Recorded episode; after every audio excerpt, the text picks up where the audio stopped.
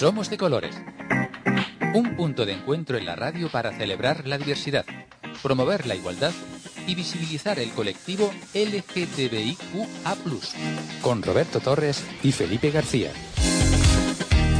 Muy buenas tardes familia, ¿qué tal?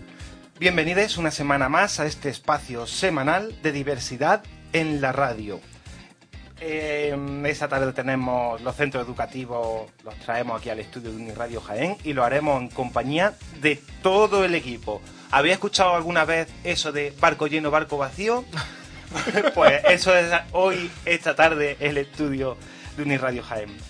Comenzamos con nuestro técnico. Buenas tardes, Felipe. Buenas tardes, Roberto. Yo te iba a decir la expresión, el camarote de los hermanos También, también. que hace, hace relación a mi cine de colores. También, efectivamente. Empezamos por aquí. Juanjo, buenas tardes. Hola, muy buenas tardes. Yo tengo otra expresión, estar hasta el bollete. A ver si tienes tú alguna, Pau. Buenas tardes también Sí, a ti. buenas tardes. Si se me ocurre ¿En alguna durante catalán? el programa, la digo Venga. en catalán, venga. Perfecto. Y también se incorpora esta tarde Mamen Conde. Muy buenas tardes. Hola, ¿qué tal? Yo Bienvenido. no tengo ninguna expresión así, pero en fin, hasta la bola, estamos hasta la bola. Hasta la bola, hasta arriba. Eh, Tengo bien- la expresión. Ah, ya la tienes. Hay una que se que es muy común en mi comarca, que es jople. Como ya. Pero todo lleno. Pues mira, nos la apuntamos todas. Eso era una marca Joplin, ¿no? Pues bienvenida a tu casa, Mamen, porque tú ya habías estado hace años aquí Hace en, unos en poquitos años. Sí. Muy bien. Y hoy te estrenas con sección. Más Bibliotecas menos, de colores, algo así. Ya luego nos, Sí, nos no, irás no, no. contando de qué vas a Perfecto. hablar esta tarde. Bueno, nuestras vías de contacto, antes de comenzar, el teléfono para que nos enviéis vuestras notas de voz y WhatsApp al 640 30 13 93 y nuestro correo electrónico somos de colores radio gmail.com estamos en Facebook en Twitter en Instagram en Mastodon. Una vez que emitimos el programa, eh, ya sabéis que lo podéis encontrar en, en- en nuestra página web y en iVoox, Spotify y las principales plataformas digitales. Pues ahora sí, y aquí comienza el programa 26 de Somos de Colores.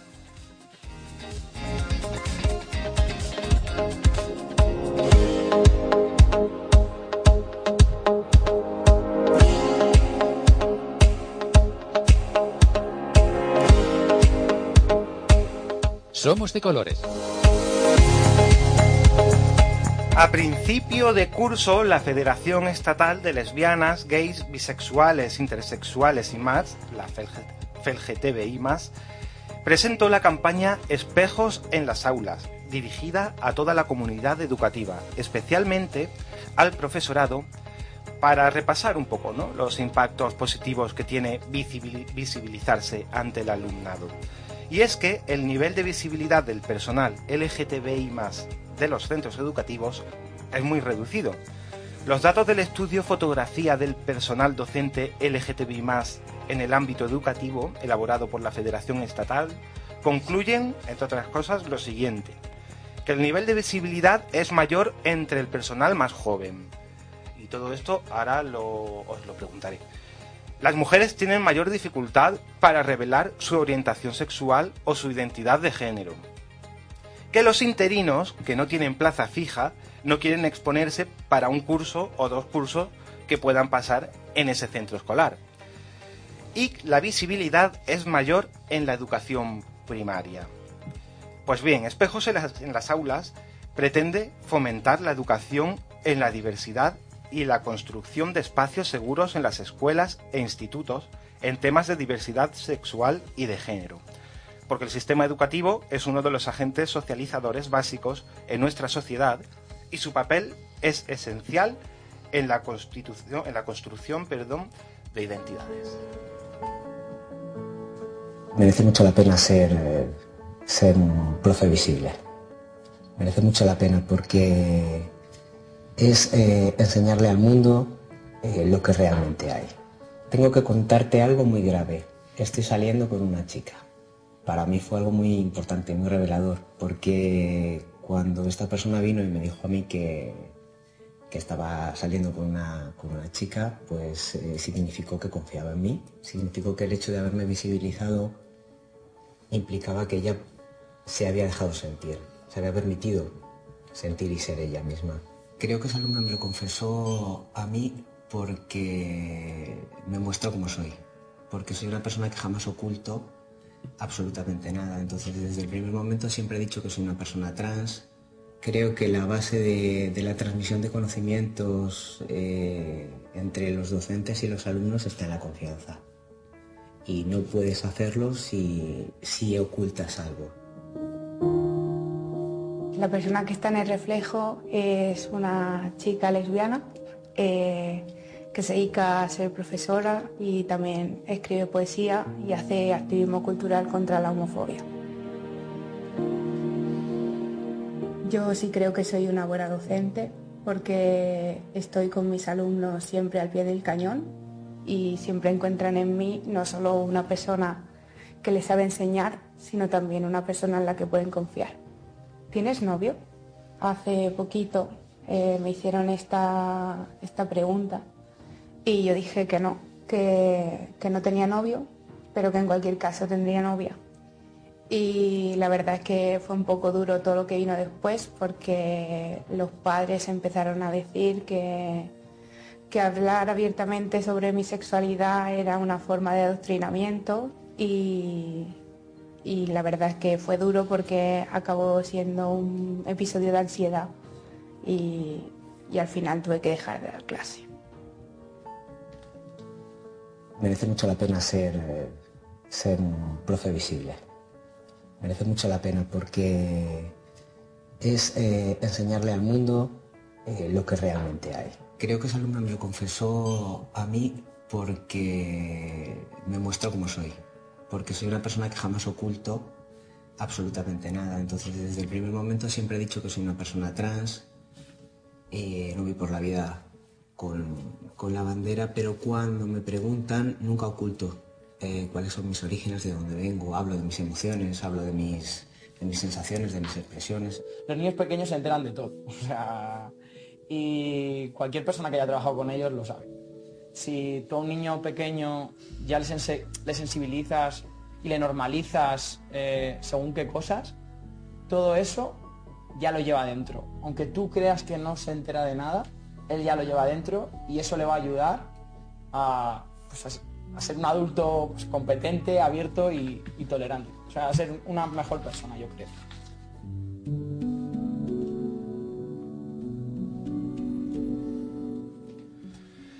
Estas son unos pequeños cortes de algunas de las historias que nos cuentan Elena, María José, Miquel o Rubén y que podéis ver en la web de la FELGTBI+.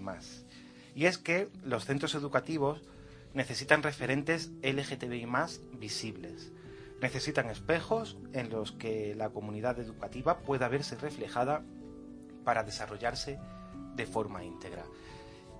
¿Y por qué tenemos hoy a todo el equipo del programa aquí? Porque menos un servidor, todos son docentes. De algún de, instituto, de mayores, em, de infantil. Así que queríamos tratarlo con vosotros. Y además tenemos a dos personas que estudian también en el instituto y que también desde su juventud nos van a aportar esa visión de cómo viven sus experiencias y sus vivencias LGTBI en un instituto. Así que vamos a ver por dónde rompemos un poco el hielo. Eh, ¿Quieres decir? Empieza tú, venga, Pau. Sí, yo he notado una frase del final. Un chico estaba diciendo que los niños parece que no se enteran de nada, pero luego todo, todo se les queda, se les queda grabado. Y totalmente, totalmente de acuerdo. Además, siendo yo de maestra, estoy un poco representando infantil aquí, ¿no? Por lo que veo, tú eres primaria, si no me equivoco, primaria inglés. Mm. Bueno, infantil, primario, inglés, sí. Bueno, primaria. con adultos? Sí, ahora mismo trabajas como adultos, pero la formación me refiero que es maestro. Sí, la plaza, mi plaza... Mm, Desde infantil, además, mm, es que es que infantil es tan maravilloso, porque en infantil todavía los estereotipos, los prejuicios, esas cosas todavía no, no han aparecido. Aparecen hace los 5 o 6 años, más o menos. Empiezan. ¿Sigo? Por eh, mm, sigue, sigue, Juanjo. Nada. Eh, porque tú además estás ahora mismo con adultos, que también nos parece muy interesante. Y no adultos en plan instituto. no, no, no. no. Tener en la mente. Se llama educación permanente. Eh, a partir de eh, los 18 años, salvo alguna excepción. Entonces, bueno, también eh, es un, un- un mundo educativo muy importante en el que, bueno, pues hay muchísimas personas que tienen esa segunda oportunidad, siguen formándose en cantidad de valores, derechos humanos, igualdad, etcétera, ¿no?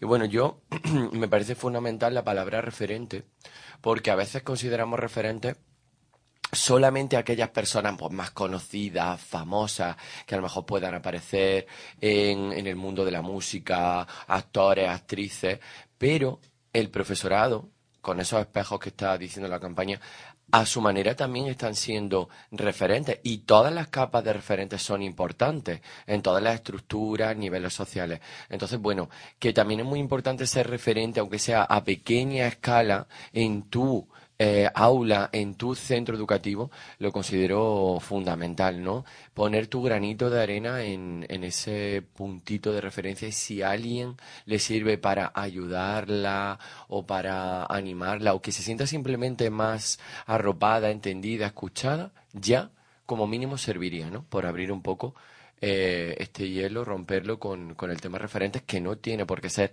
a grandísima escala, ¿no? Bueno, yo, por ejemplo, me he sentido con las cosas que decían en la- los testimonios anteriores. Pues, por ejemplo, lo- efectivamente, yo cuando soy interina me costaba más. Aún así lo he hablado. Al principio es verdad que me, me daba miedo hablarlo abiertamente por la idea esta que ha dicho la chica de, de que la acusaban de ado- adoctrinamiento. Yo soy profesora de FP, entonces mi alumnado siempre es mayor de edad, pero aún así he estado en centros bastante, bastante LGTBI fobos, que me cuesta mucho decir la palabra. Y entonces pues me daba un poco de miedo, pero por otro lado luego te dabas cuenta de que en el momento en que tú salías del armario en el instituto, aunque solo fuera dentro de tu aula, pues te convertías en un referente, como dice Juanjo, en, en un- en el sentido de un espacio seguro, ¿no? De un espacio seguro y de normalización, de que vieran que eh, los referentes LGTB no son solo gente joven y famosa, sino también pues, gente mundana como yo, que soy una persona de casi 34 años, que doy clase y tengo una vida muy normal. Entonces eso, y a mí pues me ha servido para que alumnas tuvieran un espacio en el que contarme cosas que no le habían contado a otra gente o para que se empezaran a cuestionar cosas y yo me preguntaran dudas y, y resolvérselas. Así que, pues en ese sentido, lo considero muy, muy importante, pero también entiendo la dificultad y el miedo de algunas personas. Felipe, ¿tú cómo, qué es lo que te encuentras también en, en clases? Porque tú eres de infantil. Yo soy de infantil primaria y entonces es cierto que, como dice, como dice Mame, que cuando eres interino, pues sí es verdad que dices muchas veces, incluso, yo me acuerdo al principio que dices, bueno, y sé que voy hasta aquí dos meses o un mes y medio, me merece la pena. No es me merece la pena, porque yo hoy sí pienso que siempre merece la pena. Pase lo que pase, siempre va a merecer la pena, porque el que sea te va a ver y vas a convertirte en eso, en un referente que no tienes que ser un personaje famoso ni nada por el estilo, sino alguien chiquitito que tú, de alguna manera, tu metro cuadrado, ¿vale? Lo vas a convertir en un sitio seguro, seguro. Y digo seguro, seguro que va a ser seguro, refiriéndome, valga la redundancia. Entonces es cierto que al final, o hablo yo en primera persona, te vas convirtiendo en alguien que tú no tuviste que tú en tu infancia lo hubieras deseado tener y no lo tenías. Entonces, es algo complejo porque mm, tú no eres, o por lo menos yo no era consciente de que a mí me estaban viendo muchas personas, o muchas personitas. Y que al final, pues eso, eres dice, mira, pues es que él es gay, o él es, bueno, maricón, da igual lo que me digas porque al final las palabras, la fuerza, tú las puedes, les puedes dar más importancia o menos. Entonces, pues, pues eso, esa importancia de que, de que crees ese espacio seguro, ese, ese metro cuadrado o esos dos metros cuadrados, donde a ti se te puede acercar un alumnado y pueda decirte, pues a mí es que me pasa esto y esto es normal y, y son, pueden ser preguntas muy sencillas y decirle, pues sí, es que hay más gente como tú, más gente como yo y, y mucha más diversidad de la que realmente a veces la sociedad no- nos muestra, ¿no? Y Eh. yo, como pedía por dónde abrí el melón, yo tenía preparado una cosa. Pues un, un momentito antes de abrir la cosa, ahora te vuelvo otra vez la palabra, pero vamos a incorporar ya la conversación a nuestro invitados, porque claro, has dicho algo también muy importante, de, no sé, del vernos reflejado, que te faltaba ese referente. Yo no sé si vosotros tenéis algún profesor, profesora, profesor que sea referente en vuestro instituto. Mm, Nosotros no tenemos ningún referente en el que apoyarnos en el instituto y pues no, no tenemos nadie, por así decirlo, que en el que pueda apoyarnos sobre estos temas, que tengan información, por así decirlo, de, de el colectivo.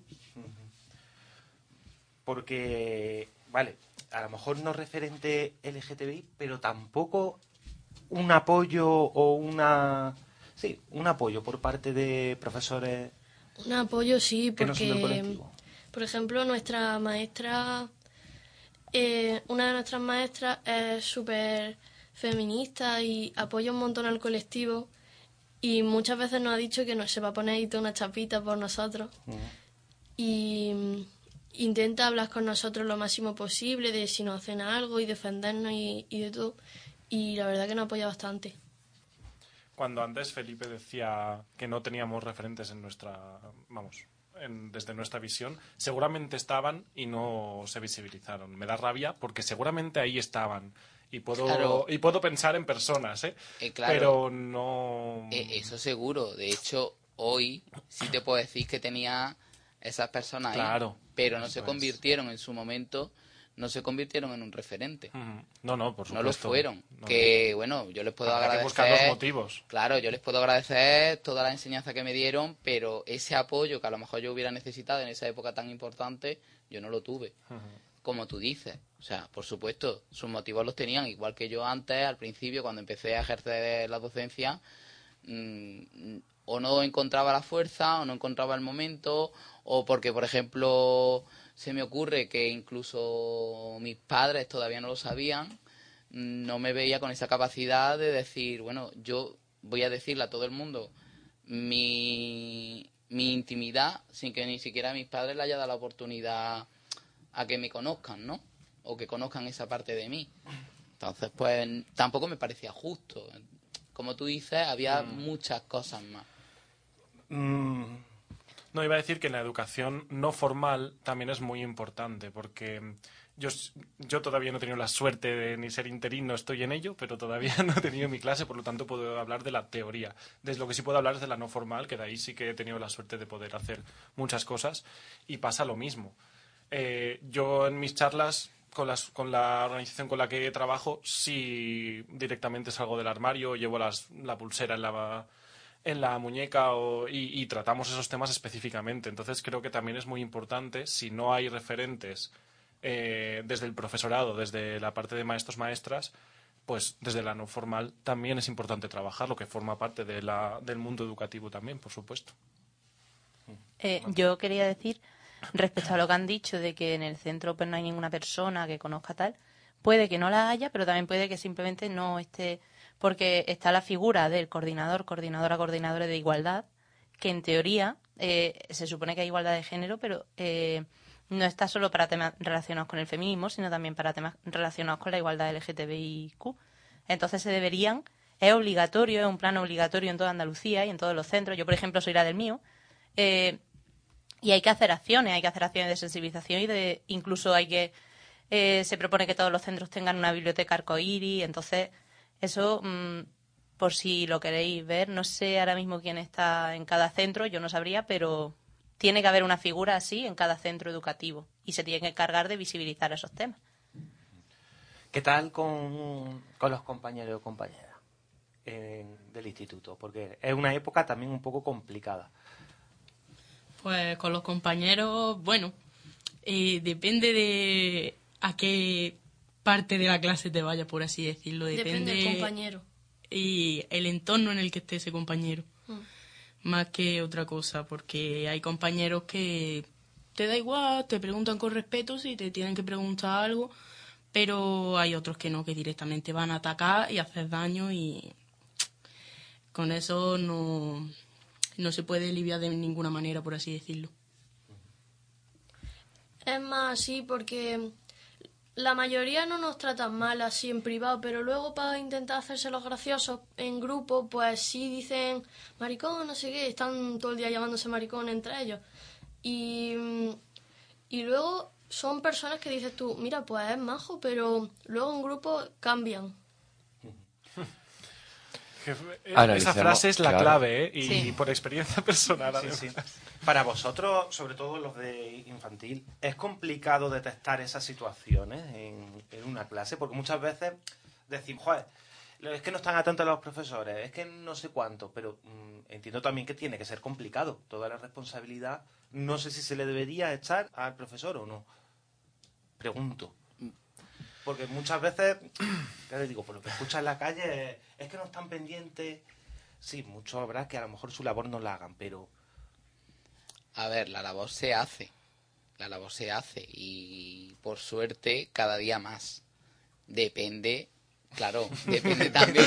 Es que veo a mis Bueno. compañeros y a mis compañeras que hacen gestos Cada- con las cada vez es mejor no meterse en Y claro, ¿no? yo digo que la labor se hace porque yo en, prim- en primaria y en infantil, eh, sobre todo cuando los niños son más pequeñitos, es cierto que el tema de eh, acoso, por así decirlo, sin meter otros, sin meternos en tipos de acoso, eh, se intentan erradicar. Eso se trabaja en la escuela, en, en la mayoría de la escuela y la mayoría de los docentes. Eso hay que lanzar, hay que romper lanzas a favor de ello. Es cierto que siempre está, pues, como hay siempre en todos los centros puede haber, pues, un típico chico hombre cis hetero machista eh, que, que no ve más allá. Y hablo también do- no solo de los, de los chicos, chicas, chicas del centro, sino de los profesores, profesoras, que, pues, que hacen comentarios estúpidos y que pueden ser muy hirientes en cualquier sentido, en el, senti en el sentido machista o en el sentido LGTBI-fóbico. O sea, que es que da igual. Pero que el trabajo se intenta y se hace, sobre todo la mayoría de en los centros, por lo menos de infantil y primaria. Por lo menos donde yo he estado, ¿eh? Yo he tenido esa suerte que siempre te puedes encontrar un, un estúpido, por así decirlo, pero la mayoría de los docentes eh, quieren una clase tranquilita, donde no haya, donde haya respeto, donde eh, se traten los temas de forma cordial y, y, por suerte yo creo que cada día más van buscando esa, esa línea. Venga, Mami y Pau, os veo tomando muchas Eh, notas. sí, yo que por ejemplo, parece que he venido yo aquí a hablar de leyes y no soy nada leguleya, pero también está, eh, que además es de muy reciente creación, la Ley Orgánica 8-2021 de protección eh, de la infancia y adolescencia contra la violencia, que también es de obligatoria aplicación. Es que estas cosas, si no las exigimos, no se hacen, pero son obligatorias y de hecho se ha instaurado este curso por primera vez la figura del coordinador o coordinadora de bienestar, que tiene que ser una persona que se encargue de detectar, intervenir y coordinar los casos en los que haya violencia hacia el alumnado, ya sea por parte de otro alumnado o por parte de a nivel institucional. Entonces esas cosas hay que conocerlas y hay que reclamarlas. En vuestro centro tiene que haber alguien que se encargue de eso y que si sufrís algún tipo de violencia verbal, física, del tipo que sea, tenga que tomar medidas. Otra cosa es ¿Vosotros le ponéis cara que conozcáis a esa persona, claro. ¿Conocéis esa figura en vuestro instituto? Porque a lo mejor no está llegando tampoco esa Ese información. es el problema, claro. A ver, no han dado charlas, pero así una figura de... mm, No tanto. En plan, tenemos nuestra... nuestra mm, no sé cómo se dice ahora. Nuestra orientadora. La orientadora. Y mm, la verdad que nos apoya bastante y a la mínima que le hemos dicho con compañeros sí se ha- han ido di- directamente a hablarle y le han dicho, mira, esto es acoso, si seguís así os vamos a expulsar ya. Pero mm, sí hemos tenido así algunos casos que no tanto. Yo respecto a, a lo que decía Felipe, estoy de acuerdo con matices. Es decir, es muy interesante que por ley, como ha dicho Mamen, esta ley y muchísimas otras, hay que trabajarlo, pero mm, me centro en la intencionalidad de los hechos. Es decir, lo trabajo ¿por qué? porque me obligan y punto y doy un tallercito sin ningún interés. Sí, se está haciendo, pero sin ningún interés, por lo tanto, les, les va a dar igual. Estoy hablando de casos muy extremos, pero, pero siempre los hay. Y otra cosa es trabajarlo de verdad con la intención de mejorar y tener unos resultados. Hacerse se hace, por supuesto, porque es que no puedes no hacerlo, es ilegal. Pero es que, directamente. mm, quiero pero la que intencionalidad de eso, Al final hay de todo, pero mm, tampoco podemos hacer una crítica. Lo que no quería era hacer una crítica demasiado destructiva, que es verdad sí.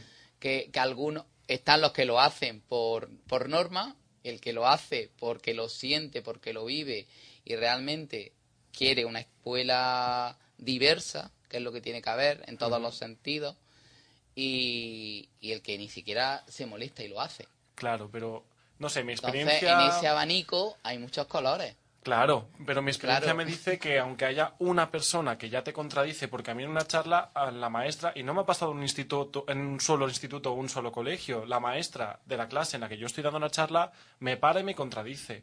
Pero ¿Y que- qué, qué ejemplo le estás dando Porque- entonces al alumnado? Porque al igual, al igual que hay referentes positivos y cada vez más, por suerte, también lo hay negativos. Precisamente por eso decía que depende con matices. O sea, mm, es que creo Es que que- esas personas deberían cortarse porque es- están fuera de la ley directamente. La ley es muy clara. Las leyes que hacemos hoy en día, por suerte, son muy claras. Y las y el currículo es muy claro, además, también, que lo tengo bastante fresco de las OPOS, es súper claro. Sí que depende de la forma en que lo trabajes, pero yo creo que la, la clave está en la intencionalidad con la que tú lo trabajas y el fin al que tú quieres llegar. Mm, ¿Cómo está la situación, Juanjo, en cuanto a estos de temas de planes de igualdad, etcétera, en la educación permanente? Eh, ¿Hay apoyos para que los realicéis? ¿Para que...? Bueno, pues yo también soy el coordinador como la compañera de, de mi centro. Eh, nos formamos al mismo nivel que secundaria y escuelas oficiales de idiomas. De hecho, recientemente hemos recibido una de las formaciones obligatorias. Y sí que hemos comentado que, bueno, ese plan es un plan de coeducación obligatorio en todos los centros educativos, pero que sin embargo luego no se hace un seguimiento, digamos, de que eh, todo el profesorado o el centro como tal tenga que, que cumplirlo o que haya una inspección educativa también en ese aspecto. Por ejemplo, puede contar la compañera, que incluso lo compartió en estas últimas jornadas, ¿no?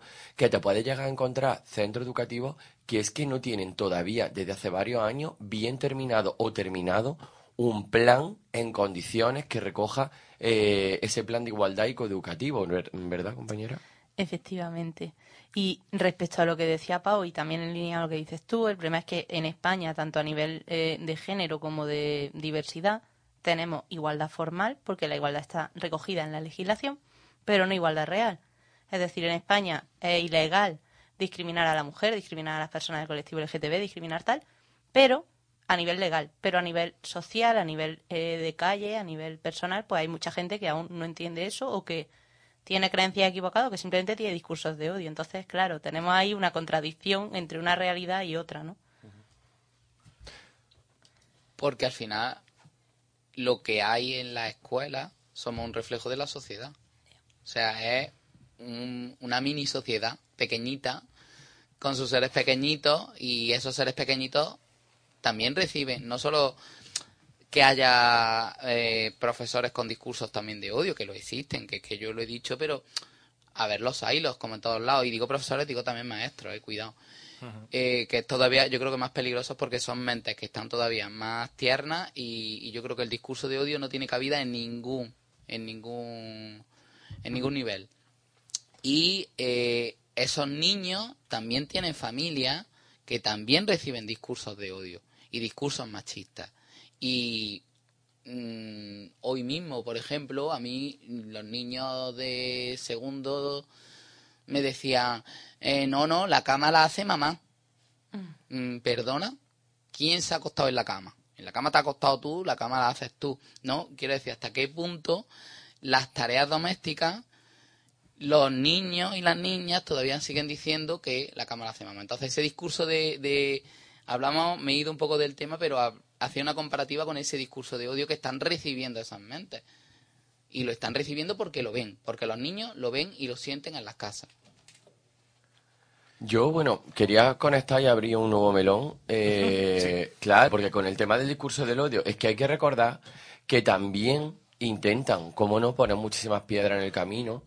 Hace pocos años, y sobre todo con la entrada de la ultraderecha en las instituciones públicas como incluso hubo una campaña de querer tomar los nombres Mm. personales del personal educativo, de los centros educativos que estuvieran impartiendo con diversidad, en igualdad, que hubo una gran campaña en la que dábamos públicamente, y me incluyo, que decíamos, coge mi nombre, toma nota, ¿eh? ¿Verdad?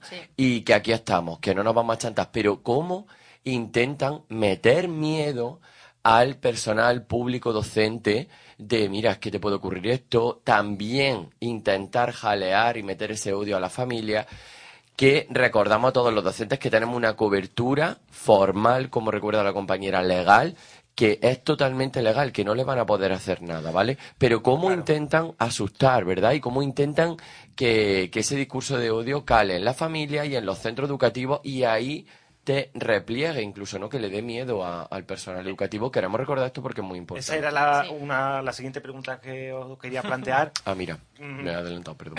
Porque claro, cómo esos mensajes calan en la familia y cómo os podéis visibilizar y hacer bien vuestra labor sin que, o, sin que no os acusen de adoctrinamiento.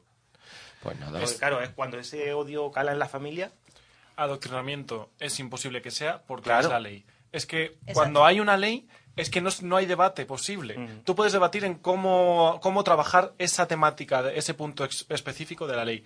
Pero habiendo una ley, mientras no se cambie, esperemos que nunca, mm, es que está así. No hay, no hay más. Y que la ley protege a la educación y protege a los menores. ¿Eso qué significa? Claro. Toda esta historia que se inventan para asustar de adoctrinamiento o de pin parental, no.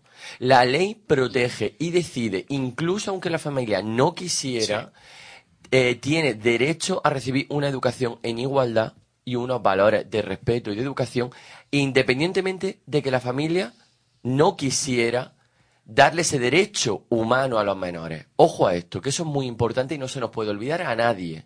El alumnado tiene derecho y el centro tiene la obligación, que eso tampoco se nos puede olvidar. Así que que eso quede muy claro para todas las familias. Que esto no es, es mi niño, es mi niña, es mi niñe, y yo decido y hago lo que a mí me dé la gana. No, perdone. Estamos en otros tiempos y los menores de edad tienen sus propios derechos humanos recogidos. Entonces esto tiene que quedar clarísimo y contundente. Las caras de... de... Porque Vosotros estáis también contentos están con- pensando, ¿y esta gente por qué no está en mi instituto?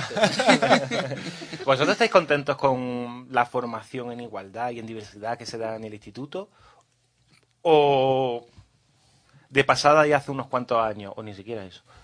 Pues, a ver, siempre que nos dan charlas feministas, suelen tirar por pareja cis hetero, hombre Claro. maltrata mujer.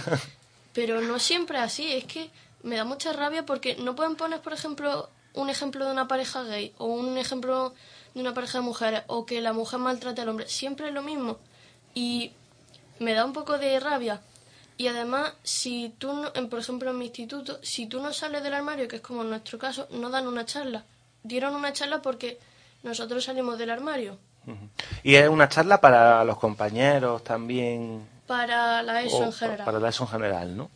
Entiendo que por lo que dices, las charlas se centran en la violencia de género, que es Claro. la que se Sí, la que que es la, la ejercida por un hombre respecto a una mujer, enfrente a una mujer.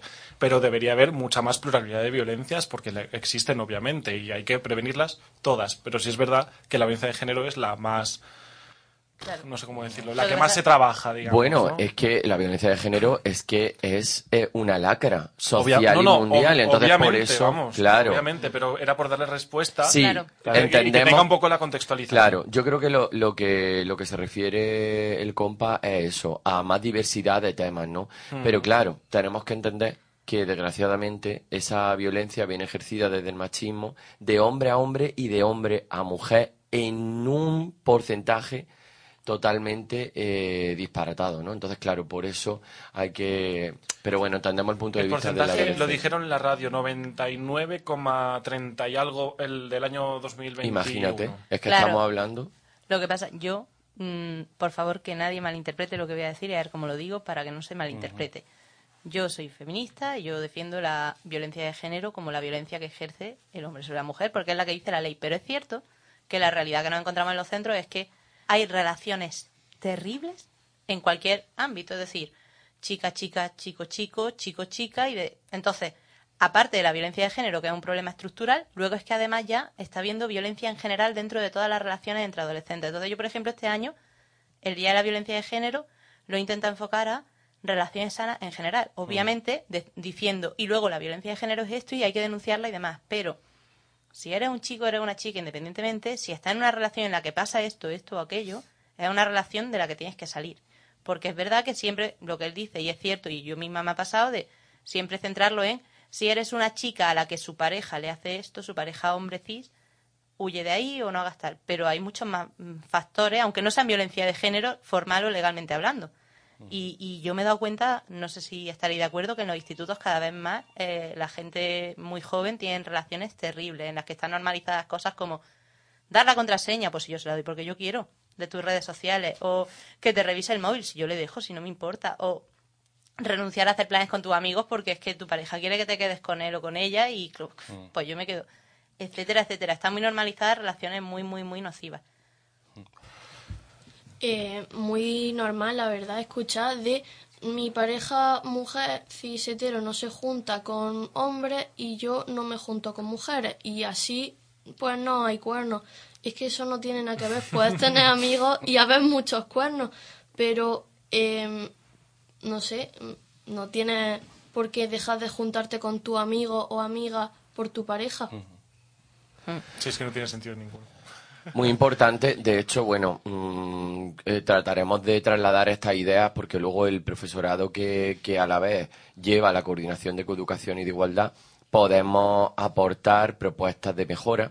Entonces es muy importante que intentemos seguir aportando estas propuestas de mejora, de abrir esa diversidad dentro de todos los tipos de violencia, que es muy importante y sobre todo en el mundo de la adolescencia, ¿no? Como cualquier cosa de que puede ser de cibercontrol o de control directamente, que está pues tan de moda, ¿no? Y sobre todo por el tema de redes sociales. Y es muy importante que salgamos efectivamente, que informemos de esas cosas tan graves y tan extremas, ¿no? Que cuestan la vida, ¿no? Pero también el día a día de cualquier persona que también se sufre muchísimo con cualquier tipo de, de violencia y todas son importantes y todas hay que saberlas detectar e identificar, ¿no? Pero entonces, bueno, trataremos de, como profesorado, también trasladar todas toda esta... Es muy importante escuchar al alumnado por estos motivos, porque también eh, tenemos que ver, eh, cambiar el filtro, cambiar la posición y la visión, ¿no? Así que, bueno, agradecemos mucho eh, que estéis aquí y que nos trasladéis pues, vuestras opiniones.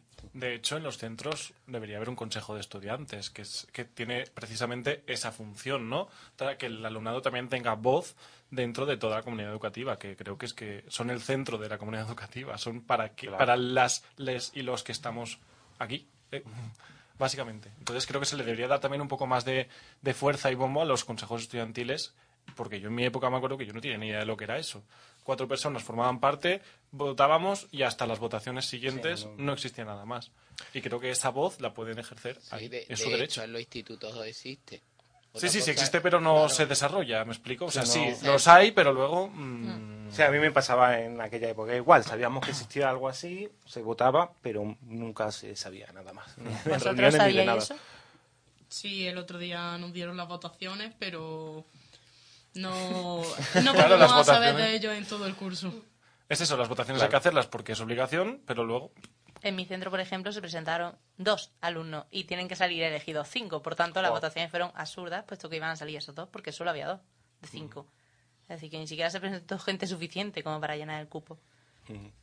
¿Querías decir algo, Juanjo? Pues yo quería reflexionar, les quería preguntar a los compas y también al alumnado, comparando, digamos, las dos grandes ejes y efemérides de igualdad que se suelen trabajar o, o intentamos trabajar, que son el tema feminismo como camino de igualdad entre todas las personas y el que también un tema que desde Somos de Colores queremos sacar, ¿no? La de eh, la diversidad eh, LGTBIQA+.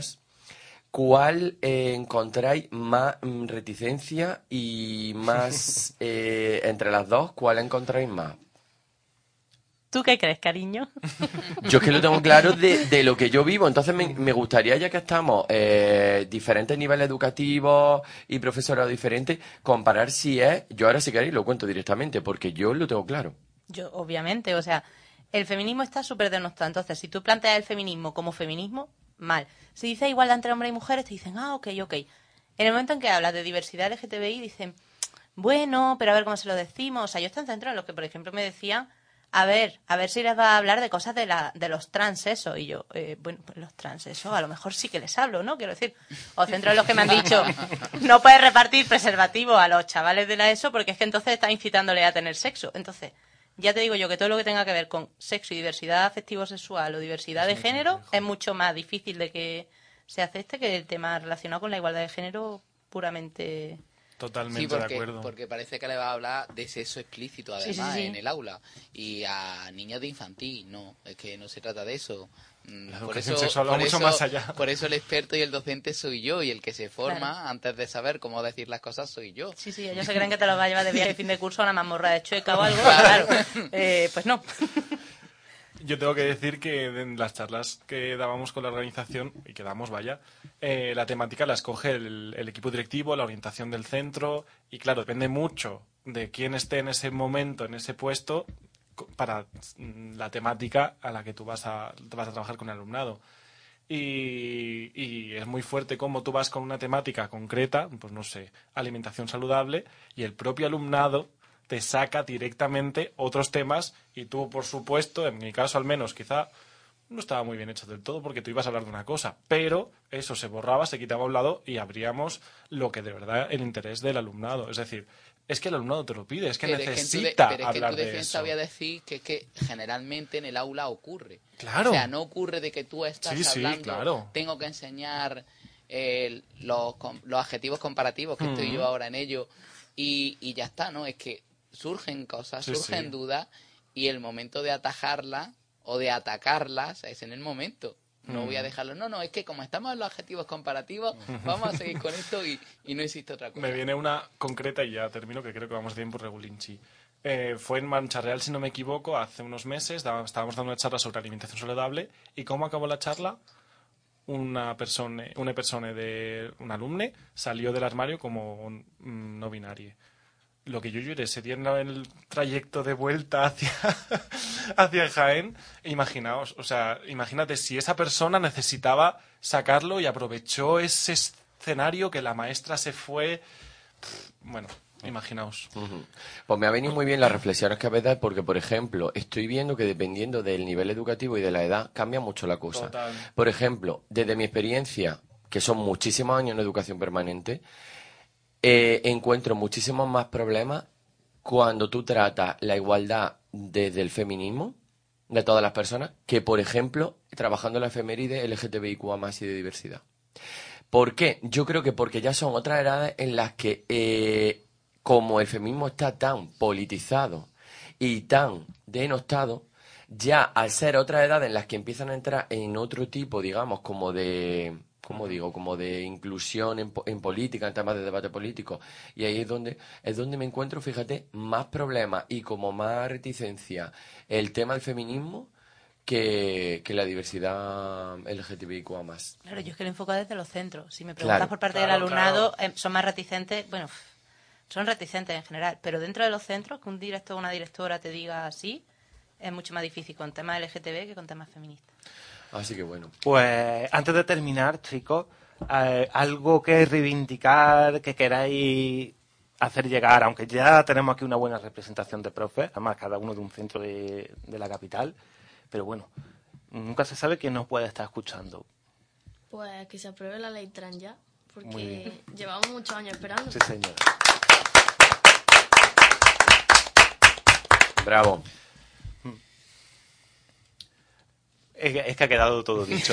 Sí, Es es que, que nos ha nos dejado, ha dejado callar. Sí. Claro, nos ha tocado algo que Yo está quería terminar con, una cosa que era la que te decía al principio, pero me he quedado sin palabras. Mm. Estoy muerto. Nos quedamos además también sin tiempo, sin palabras y sin tiempo. Bueno, pues muchísimas gracias por haber venido aquí a la radio de la universidad, que ya sabéis que la tenéis para los centros escolares también, ¿vale? Y para todo lo que necesitéis. Y espero que hayáis pasado un buen rato con nosotros. Muchísimas gracias a vosotros por invitarnos. Muchísimas gracias por todo. Gracias a vosotros por vuestro tiempo.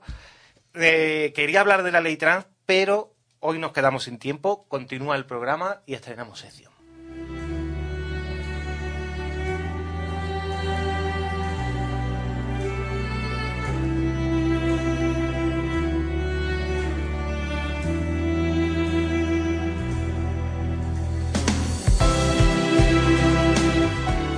Mamen Conde. Hola, ¿qué tal? Hola, ¿qué tal? Buenas de tardes otra vez. Pues Cuéntanos un poquito que... Porque hoy abrimos la biblioteca de colores. sí. Que llevábamos tiempo sin abrirla, por cierto. Voy a decir la frase famosa de yo he venido a hablar de mi libro. Sí, Pero porque- no, no he venido solo a hablar de mi libro, he venido a hablar del libro en general, ¿no? Entonces, pues bueno, eh, me habéis invitado. Yo como lo que más me gusta del mundo es leer y los libros y escribirlos y leerlos y releerlos, pues nada, vamos a hablar un poco de eso, Muy bien. brevemente. Vale, breve, porque me gustaría sacar un poquito de tiempo para tu libro. Vale. Bueno, pues me había preparado una mini sección, pero como no vamos muy bien de tiempo, voy a ser breve. Entonces, pues hoy eh, pensaba hablar un poco de ciencia ficción dentro del colectivo LGTBIQ y distopías concretamente. Uy, sí, distopías. Pero bueno, no voy a entrar en qué es una distopía o qué es la ciencia ficción porque no da tiempo. Si alguien no lo sabe, que lo busque.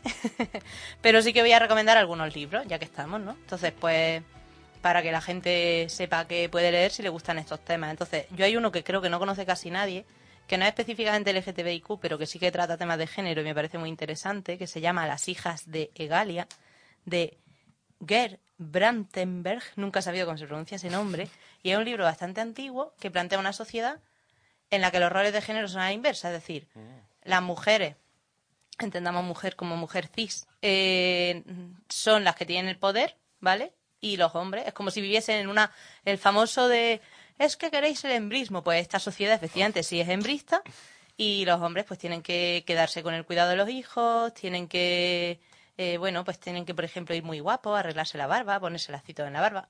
Y son cosas, eh, describe situaciones de violencia sexual, de violencia de todos los tipos, pero como son de la mujer hacia el hombre, se ven tan ridículas que está muy guay por eso, porque es muy impactante porque cuando lo haces a la inversa dices, ah, vale, es que esto, esto es muy ridículo, ¿no? Y me parece un libro muy interesante, además es de los años 70, o sea, es bastante antiguo y ya trataba estos temas y me parece muy... Las hijas De, Egalia. De Egalia. Y lo recomiendo mucho. Y luego hay otro que también me gusta mucho, que se llama La mano izquierda de la oscuridad, que es de una de mis escritoras favoritas, que es Úrsula K. Le Guin, que seguramente si la gente piensa en escritores de ciencia ficción, piensa en hombres, ¿vale? Pero esta es una de las mujeres más influyentes tanto en la ciencia ficción como en la fantasía y la historia. Y ella en el año 69 publicó una novela, esta, esta novela, entre otras muchas, en la que plantea una sociedad en la que todos sus habitantes son, digamos, intersexuales pero a voluntad. Es decir, pueden, mm, según la época, pueden adquirir, eh, pues eso, una expresión de, género y unos genitales de un tipo o de otro y van cambiando. Entonces, la misma persona en un momento de su vida puede ser gestante o puede ser fecundante eh, y entonces va de una persona de la Tierra que llega allí y conoce a esta gente como en una especie de diplomático interespacial, es una pasada, de verdad. Lo intento explicar lo mejor que Es que puedo, está pero es difícil. sonando increíblemente bien. Y entonces, claro, se diluye todo, pues las concepciones, porque este hombre que llega de allí es un hombre cisetero y se encuentra con que se, pues eso, que no, no sabe cómo se siente hacia esa persona, que no es ni un hombre, ni una mujer, ni, ni nada entre medias. Entonces, pues cuestiona el género, cuestiona los roles de género, de sexo y está muy guay también. Y ya os digo, esta novela se escribió en el año 69. ¿eh? Esta mujer, Úrsula K. Le Guin, es maravillosa, yo la recomiendo muchísimo. La Y mano luego- izquierda de la oscuridad. Sí.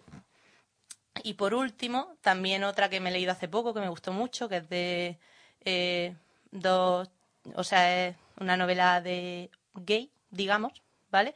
Eh, que se llama The Darkness Outside Us. Por favor, el profesor de inglés que me perdone, ¿vale? De Elios no sé cómo se pronuncia el apellido, ¿vale? El caso, luego lo publicamos en redes, si no. Pero es una novela muy reciente y muy chula, esto sí es ciencia ficción pura y dura, ¿vale? De, pues, como de viaje en el tiempo. Entonces va de, digamos que la Tierra se ha ido a la mierda, ¿vale? Porque, sorpresa, no la estamos cagando, entonces... Spoiler. la- spoiler. va a ocurrir. Y, y entonces, como las dos últimas grandes confederaciones de países que quedan, que una siga, digamos, mm, supondría como Estados Unidos y la otra sería como Rusia, se unen y mandan una nave al espacio para intentar salvar a la Tierra tal. Y eh, uno de estos pilotos de la nave se despierta creyendo que va solo con la inteligencia artificial hasta que descubre que no va solo, que va otra persona. Y esta otra persona, pues otro chico de la otra confederación. El caso, tal y como lo estoy planteando, es decir, ah, bueno, sí, una historia interespacial de amor, ¿no? Luego hay un- una cantidad de giros y además es una novela Yo ya os digo, si no os gusta sufrir, no la leáis. A mí me encanta sufrir como una perra cuando leo, no lo puedo evitar. Cuanto más sufrimiento y más y peor lo pasen los personajes, yo más, más disfruto. Entonces con esta novela me lo gocé mucho, pero es muy dura. Luego es, es muy bonita también y te hace pensar en muchos temas, pero también te queda, hay momentos en los que dices, voy a parar de leer porque no puedo seguir. Y la verdad es que la recomiendo mucho. Ya está. Qué bien, Más rápida no podía ser. Jolín, pues ahora para unos días de puente que tenemos también ahí, entre las películas de Felipe y los libros de Mami, ¿repites tú el título? Porque yo me lo había apuntado, pero... The, Dark- The Darkness Outside Us. Vale. Gracias. Que la de inglés es ella, ¿eh?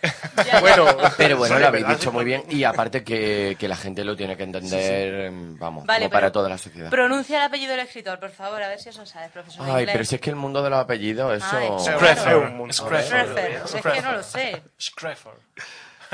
Pero si eso yo A creo que es no- de origen no alemán. mira Sí, Roberto, yo creo que, que yo es lo creo que no es. La novela creo que el- yo creía que el escritor era estadounidense, pero yo qué sé.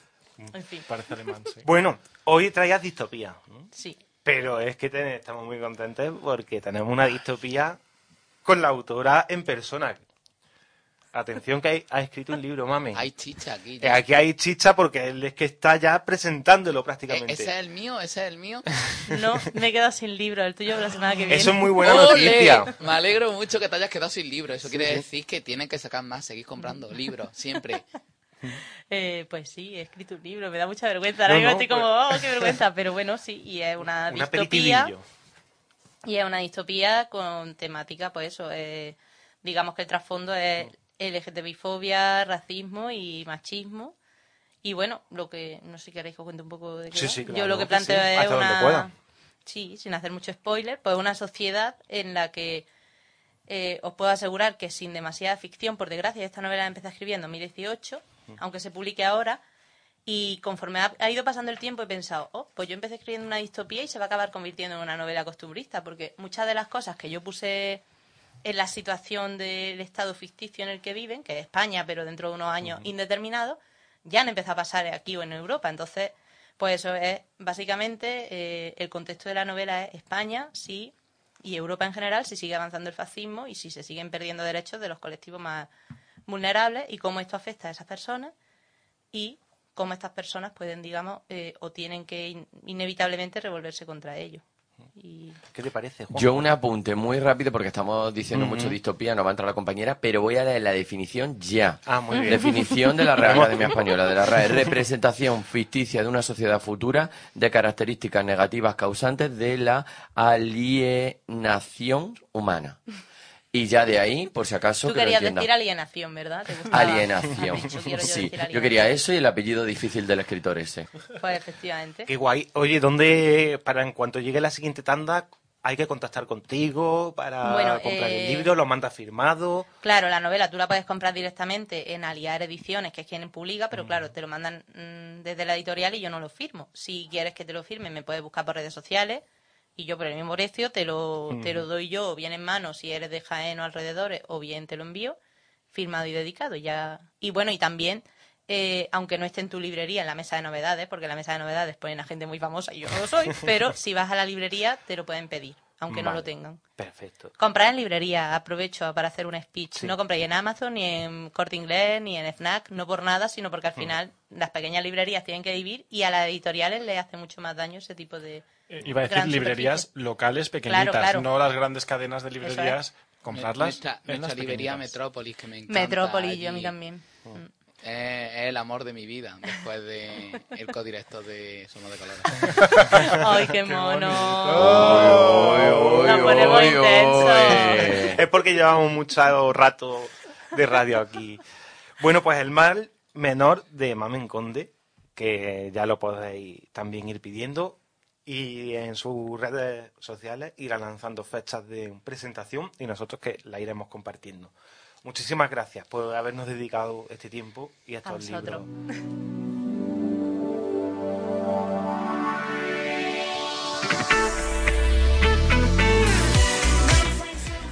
Pau, enhorabuena por el especial que estáis preparando de Se vienen cositas muy fuertes vienen- para el 22 de diciembre, Sí. si no me equivoco. Sí, para el 21 o 22. 21 22, 22, para el 22. Para el 22. Estad atentas porque vamos a entrevistar a una persona muy grande. Muy grande y, con todos eso ya... Pero ya está, hasta ahí podemos llegar. Hasta ¿eh? ahí, hasta ahí. Hasta ahí vamos a llegar. Vamos, yo querría chillarlo porque lo sé, pero No, que lo voy a dejar, vamos. Ya está para mis adentros. Estad atentas a las redes sociales de Somos de Colores y o y a o benditas. Muchísimas gracias, chicos, una vez más por vuestro testimonio, por haber bajado a la radio universitaria. Felipe, muchas gracias también a ti también. Te pido 10 segundos. Sí. A aquellos docentes que nos escuchéis, Mm. que seáis del colectivo sobre todo, cuando os pregunten y os digan, maestro, una pregunta. Decid, sí, soy del colectivo. Haceros visibles. Muy bien. Juanjo, gracias. Por Muchísimas gracias por siempre seguir, bueno, ampliando, dando conocimiento, visibilidad, diversidad. Colores. Muchas gracias, Mamin, de nuevo Muchas otra vez. gracias a vosotros, siempre un placer compartir un rato. Un ratito de radio, es verdad Sí. que, que nos encanta, que Qué a gusto se está es. aquí. Sí, sí. Base de la democracia también, este, este medio de comunicación. Democracia directa. Democracia directa. Cultura, es mucho más fácil acceder a una emisora de radio que a cualquier televisión para a nivel de ciudadano, quiero decir entonces. Y cómo se ha demostrado con el tiempo que la radio parecía que porque llegara a internet Sí. y otro tipo. No, no, no. Ha llegado para quedarse el exitazo que Y está si hablamos teniendo de podcast- Efectivamente, el exitazo que está teniendo la radio y ahí está. Muy bien. Bueno, eh, solo recordar una cosita más antes de que nos vayamos. Vamos a tener dos semanas sin programa, porque Oh. el día 8, el jueves que viene, es festivo, entonces no vamos a hacer programa. Y al siguiente jueves, que es día 15, celebramos el abecedario solidario, el maratón de 10 horas ininterrumpidas de radio en el que estaremos hablando sobre diversos temas de solidaridad. Entonces, tampoco tendremos programa. Y a continuación... Bueno, no y sí. Bueno, sí, vamos a tener nosotros una franja horaria, la de, diversidad. Vamos a hablar de diversidad Sí. en nuestro abecedario solidario. Ojo, Fundación 26 de diciembre. Eso será el día 15, pero no será un Somos de Colores como tal. Así que mm, muchísimas gracias por habernos acompañado una semana más. Si les molesta tu pluma, clávasela. Así que recuperamos la canción Plumofobia de Yogurina Boroba, que con este grito tan reivindicativo contra la plumofobia nos despedimos esta semana. Y ya sabéis, vivid con orgullo y que, nadie borre vuestros, vuestros colores. ¡Colores! sin pluma, un arco iris en blanco y negro, un baño sin espuma. ¿Te imaginas un mundo sin vida? Sin pelucones ni plataformas, sin reinonas y sin divas. Déjame ser tal como quiero ser. ¿Qué más te da? Es que no ves que este es mi estado natural. Te digo que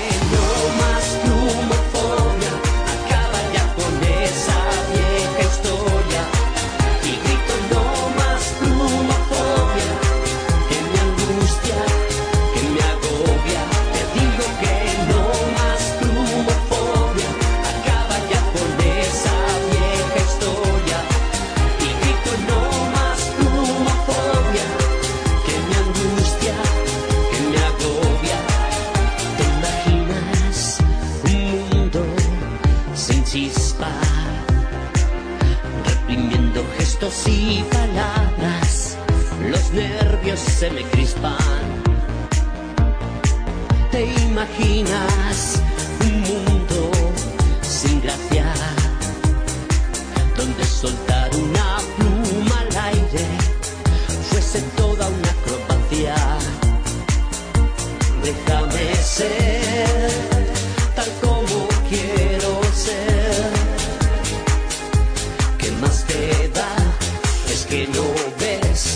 este es mi estado natural.